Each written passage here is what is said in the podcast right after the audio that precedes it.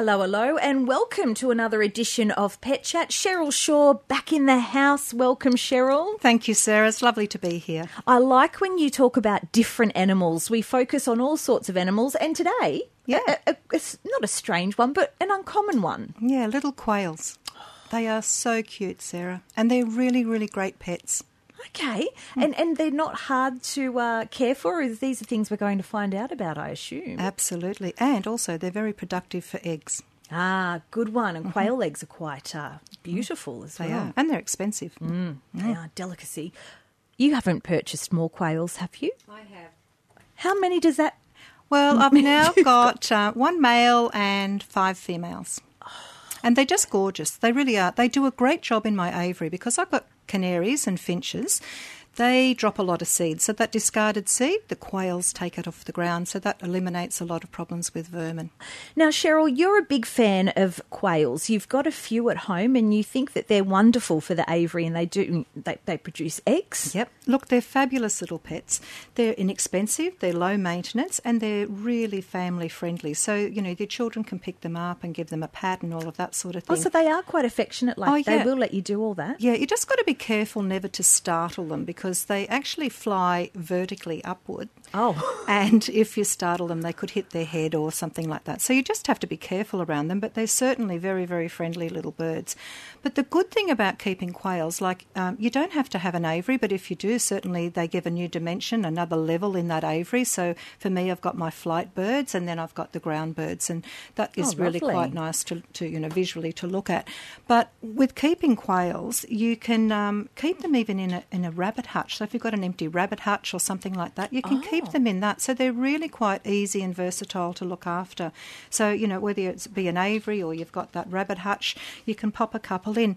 And um, the, as I said before, they lay eggs, and the eggs are fantastic because they start laying eggs at about eight weeks of age, which is fairly that's young. good. Yeah, and they lay between 250 to 300 a year. So that's an awful Wow. lot of eggs. So you're getting, is it usually one egg at a time? Yes, one egg a day. And so that'll be every day or Yep. every few days. Yep. You'll see. So your hens are all going to lay an egg a day, um, and it just depends. Some some are like chooks, some are better layers than others, but usually you get an egg a day.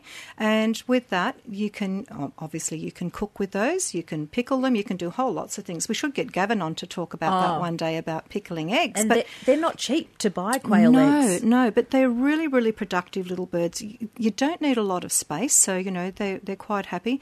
To feed them, it's really simple. You can give them um, like your laying pellet food or your crum- your crumble, as they call it. But you can also give them lots of greens. They love grasses, and they're just so easy.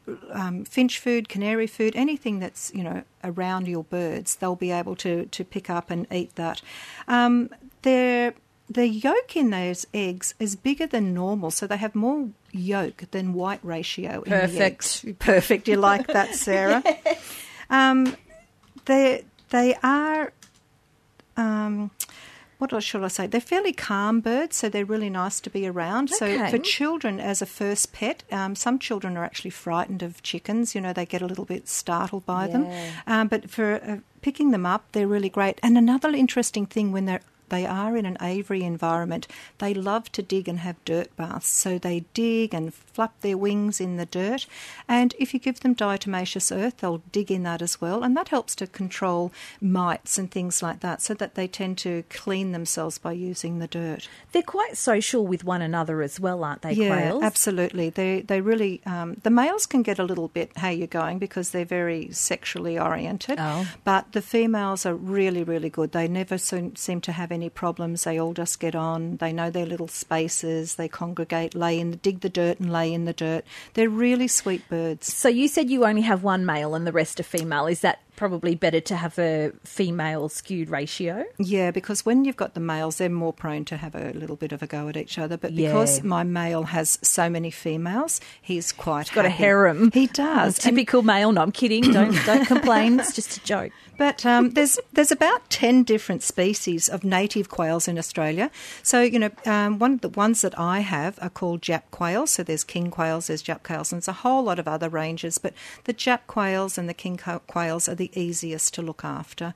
Um, they're just really sweet little birds for an environment in a backyard and easier than chooks. Yeah, great starter, and and I guess they're quieter Yes, as they well. are. So a great great starter pet if you're thinking about Yeah. possibly getting getting something, it could be a good option. Yeah, and they're not noisy. They're really, really sweet birds. So I love mine. I think they're really sweet. How long do they live for, Cheryl? So oh, again, this is going to depend on your husbandry, husbandry, uh, how clean everything is, how well you're feeding them. Um, usually around four years. Okay. Yeah. All yeah. right. So, So I've had the some a little bit longer, some not so long. It just depends. All right. Yeah, Well, thank you. That's really interesting. yeah. yeah they are sweet. Yeah, they are sweet little birds. Pet Chat, we've got Dr. Paul popping in in just a minute to answer any of your questions or concerns. Welcome, Dr. Paul McCarthy. Lovely to have you back in the studio. Thank you, Sarah. Happy to be here. 49216216 is our number. Now, we've already got a caller for you, Paul. Great. Uh, Eric in Singleton. Now, Eric, our hearts go out to you. We know how hard it is when we lose a beloved pet. Now, you've recently lost a Maltese Shih Tzu. He passed away from cancer. He was only seven, and I guess you want to ask Paul about cancers being in younger dogs. Yes, if I could, please. What would have caused that, please? Sure. Now, Eric, did they tell you the type of cancer that your dog had? No, no. Started to lose a bit of weight, and you're eating and drinking that all right. And um, I noticed him losing a bit of weight, and because you're so fluffy, I was just too stupid to take him to the vet in time. And then I thought I'd check under his neck and around, and I, I was feeling under his neck, and there's four big um, tumours under his skin. Okay. And by the time I took him to the vet, it had spread to his body, they reckon, and then that was it. Sure. So it certainly sounds like what you were feeling were, were your dog's lymph nodes. So we have lymph nodes around our body which are like little factories to send out white cells to fight things for us. Our immune system uses the lymph nodes as little sort of um, barracks for our, our cells. Now, there is a particular type of cancer called lymphoma, which is um, a, sadly a very common cancer in dogs. And the first sign of lymphoma generally is that the lymph nodes under the chin, what we call the submandibular lymph nodes, and the lymph nodes just in front of your shoulder, called your prescapular lymph nodes, increase in size. Now, often by the time that they've been found to be enlarged, lymph nodes are like sort of um, stations on a train line. So once the cancer starts at one of the stations, it follows that sort of train track along to all the other lymph nodes in that train line. And so generally what may have happened in your dog's circumstance is that they may have been quite small lumps initially, but by the time that they were large enough to be palpated, they had all seeded those cells along those train tracks, and so every lymph node in the body can then be enlarged. Now, lymph nodes also have a potential to then we have lymphoid tissue in our liver and in our in our intestine, um, and so once you get those lymph nodes all lined up with all these cancer cells sitting in them, they can spread very quickly to other organs as well. Now, lymphoma is a disease, uh, a cancer type that can occur sadly at any age. So. Um, in in humans as well, lymphoma can be uh, a cancer of children. So this is not one of those cancers that is is necessarily age based. Lots of tumours often are more commonly in dogs that are older, but lymphoma doesn't have any any age predisposition. Right. And Eric, it sounds like you- you're blaming yourself a little bit, and it sounds like it's you've done absolutely nothing wrong. It's it's just one of those things, unfortunately, that can happen. Yeah, Eric. Well, mo- most that- most cancers are in, are inherited, so you inherit the propensity to develop a cancer type, which is why there are now blood tests for people, for example, to give you an indication whether you carry that cancer gene. And there is work being done in canine medicine to try and have the same list of blood tests, so it that just we. took him so quick. Uh, uh, just uh, I couldn't get out how just went through him so quick. It's a shock. Yeah, and certainly lymphoma can be a very, very aggressive cancer type. Um, the fortunate thing, and something to hold on to is, as a bit of support for you, is that fortunately lymphoma isn't a painful cancer. It, it makes dogs very tired, um, and it affects their appetite eventually because they find it very hard to swallow. Um, but but fortunately, it's not so much one of those painful tumours that some of the cancers can be. So do take some solace in knowing that he wouldn't have been in pain. And Eric, I, hope you heal, and uh, you sound like a wonderful pet owner. So I hope you get to a point point where you can share that love with, with another animal because obviously you care very deeply.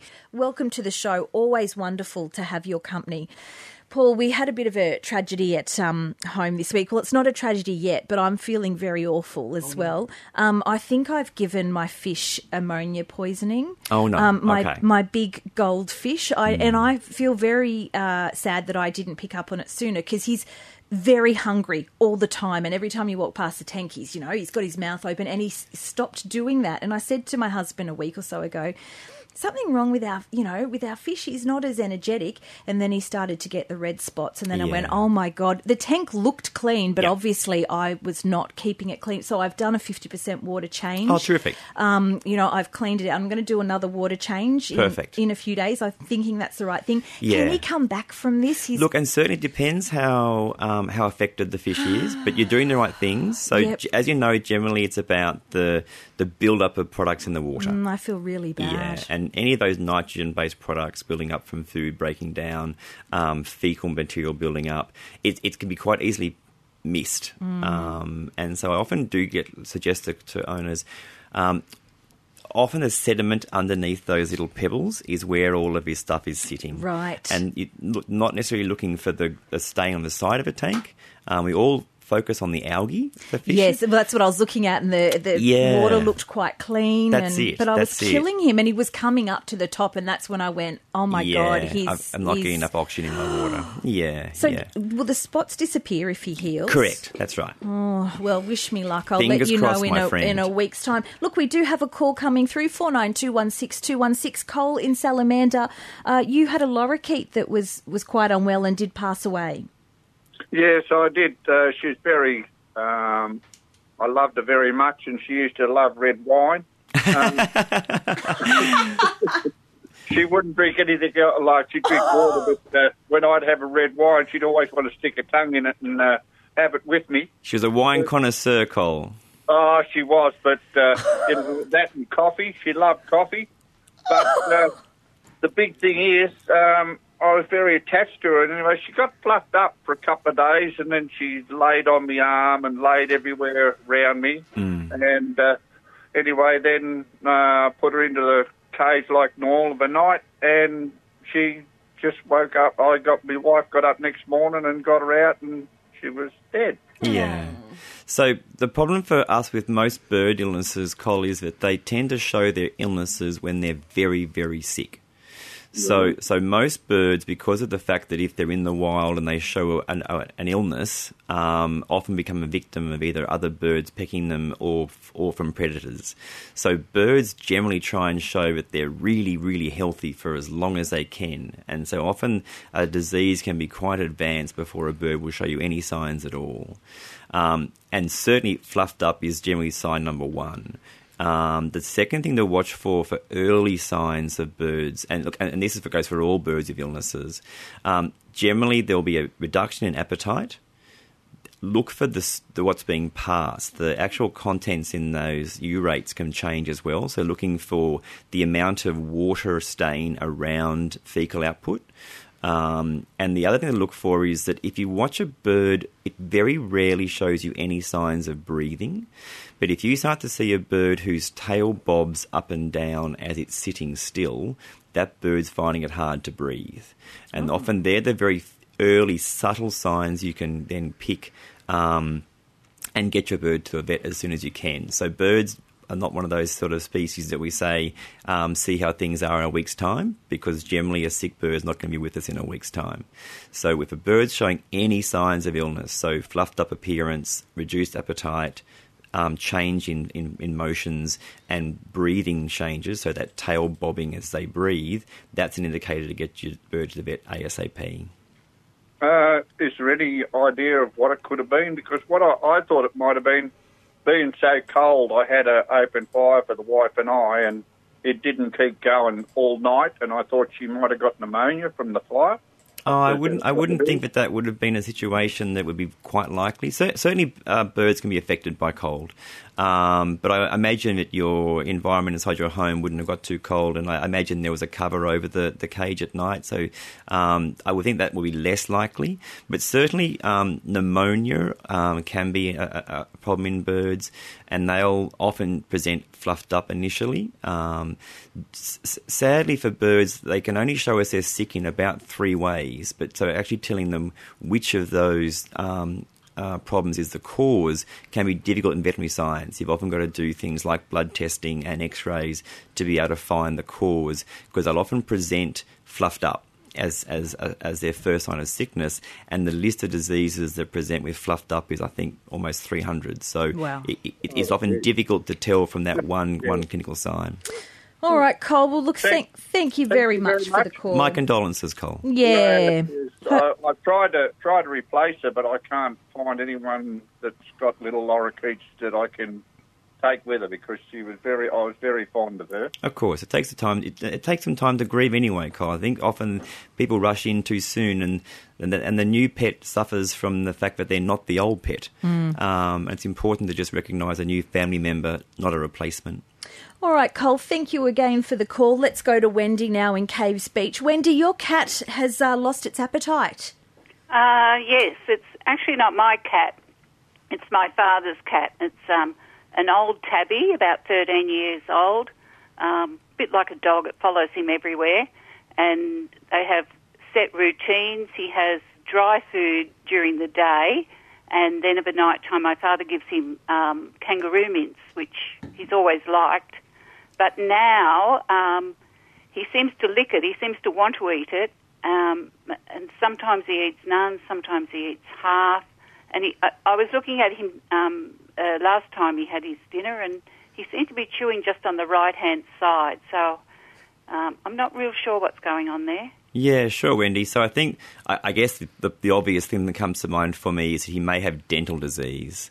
So Right. cats, particularly if they've had a wet food diet in combination with a dry food diet, the wet food can hang around the teeth after an animal's finished eating and predispose those teeth to forming calculus and, and, and then getting dental disease. So um, I would think, certainly if you're seeing the cat eat on one side in particular, um, it probably indicates there may be either teeth that are infected on the other side or even worse, there may be masses inside the oral cavity as well. You can get tumours in cats inside the oral cavity.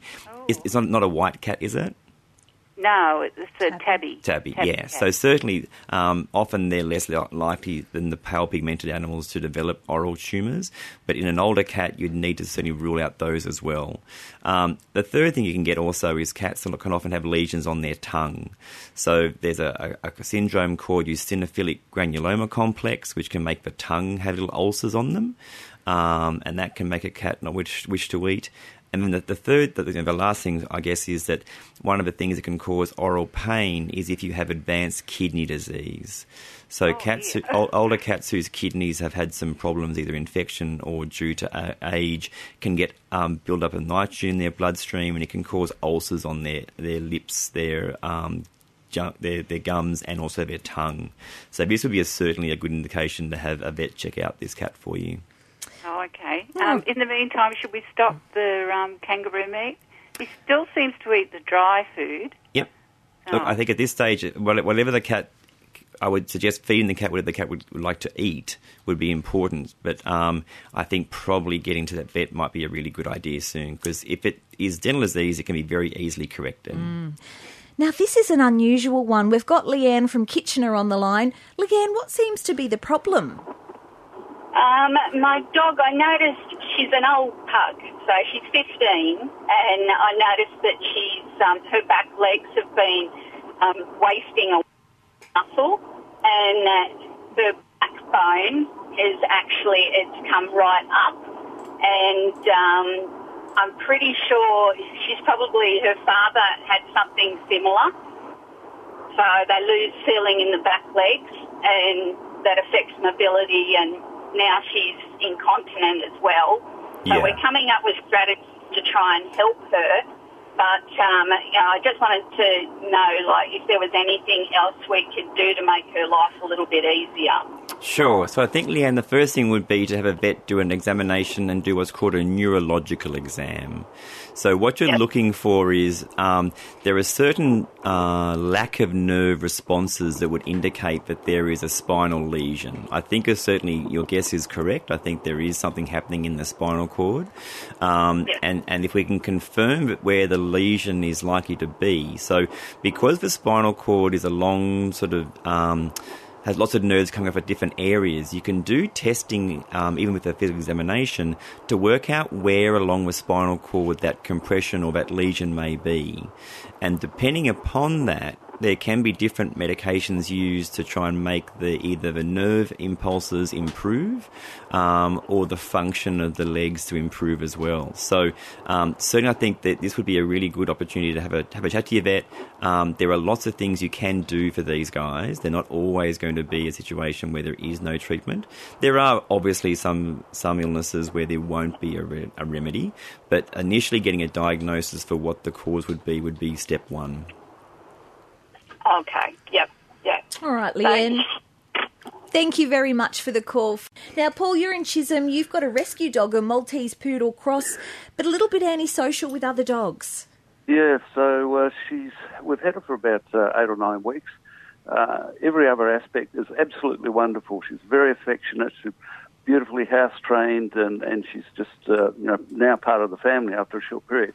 However, our afternoon constitutional at four o'clock every day is becoming a bit of a, a trial. Actually, she um, she goes after every dog. She's very angry and bounces and and uh, you know sometimes I just have to sort of pick her up and cradle her to keep her out of trouble. And she does punch above her weight, so she, Yeah. she'll take on big dogs. now, at 11 years of age, is this something we just have to live with, or at that age can she be trained out of it? Okay, Paul. So the the the simple answer, sadly, is that this is probably how she's going to be now. Um, Right. So, at, so what you're dealing with is a dog that has um, fear aggression. So, due to an anxiety about being hurt by other dogs, um, what your dog has done is its its sort of um, defense mechanism is try and bluff and scare everybody away.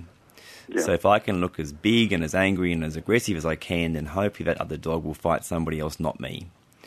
Now, at 11, this will be a, a, a pretty much a habitual response now. So it's worked. For 11 years, she stayed alive by using this bluffing technique. And so now she's going to do that whenever she feels threatened. And I'd be honest, I don't think she's probably enjoying this walk at all. So I, I would think if she's happy in her home, with in your yard, with you guys, I think encouraging her to do this walk probably isn't a win for either of you. I think you're getting anxious about the dog's behaviour, and I think the dog's getting anxious about the walk. So um, I'd probably think in this circumstance, you might be better to let this be a we we're super happy at home, we're relaxed at home, let's stay at home. Yeah, so just one question um, along those lines. She does have a lot of energy. I mean, apart from the fact that she wants to chase other dogs, so there's no other dogs around. Um, you, you know, a half-hour walk is nothing to her. You know, what I mean? Yeah, so I- I would make your- it immensely. make it a game in your backyard. So you could give her her half hour, hour play. It's just somewhere where she feels safe. Um, I often liken it to people who we, we always seem to think dogs need a walk. Um, and I'm often encouraging clients to maybe not give their dog a walk if it scares them and have that energy be something that you spend at home. Okay, so the exercise still important, but Exercise you need important. to be somewhere Just where there's do no it other where they dogs. feel safe. Yeah. Okay, let's go to Helen now. Uh, Helen, we're, we're talking about uh, animals that may have you be a little bit antisocial or have aggression, and you've got an 18 month old silver tabby, and uh, out of the blue, she's become aggressive. Yeah, no, he's a little he. He's He, a sorry. neutered male. Hello, Paul and Hello. yes, Sarah. Um, yes, and like he's generally a loving little little boy, and um, and he's indoors. He's just indoor cat. But he, and he'll sit on my lap, and he's affectionate, and I'll and he'll go to sleep in my lap, and then I just you know generally it's just the normal response that you want just like to just pat him while he's sitting on your lap. and then he all of a sudden he, he like he doesn't like it, and he just looks up and just uh, the eyes change, and then he just goes in for the like the kill, and he just sort of grab you know might grab the forearm. Yep. But I've sort of got it, and whether it's like a form of arousal that they can't control it, they're in a happy mode, or I don't know. But the, then, but the other day I was just on the computer, and I was just doing that, and then he comes in, and I'm saying what's and then he just it randomly attacks my my leg Yeah. and left me like four puncture wounds Oh. on my lower leg. And I said, "What did you do that for?" You know, and I sort of rouse them and say, "Oh, you know, don't do that." But it's just randomly. Otherwise, he's just friendly. You know, welcomes visitors and things like that. But it's quite strange. Yeah, sure, Helen. Look, uh, sort of time, Disconcerting. yeah, time constraints will, will make it challenging to, to answer this one for you. Um, the first thing to be looking at is um, indoor cats can develop quite um, unusual behaviours because they're not being able to use their their sort of normal behaviours in a, a fashion that gets the energy burnt up. So often the, the most important is often trying to encourage a lot of other game plays um, so that we can try and get some of those hunting behaviours and some of those anxious behaviours redirected to a, a more appropriate format than sort of choosing you as a chew toy.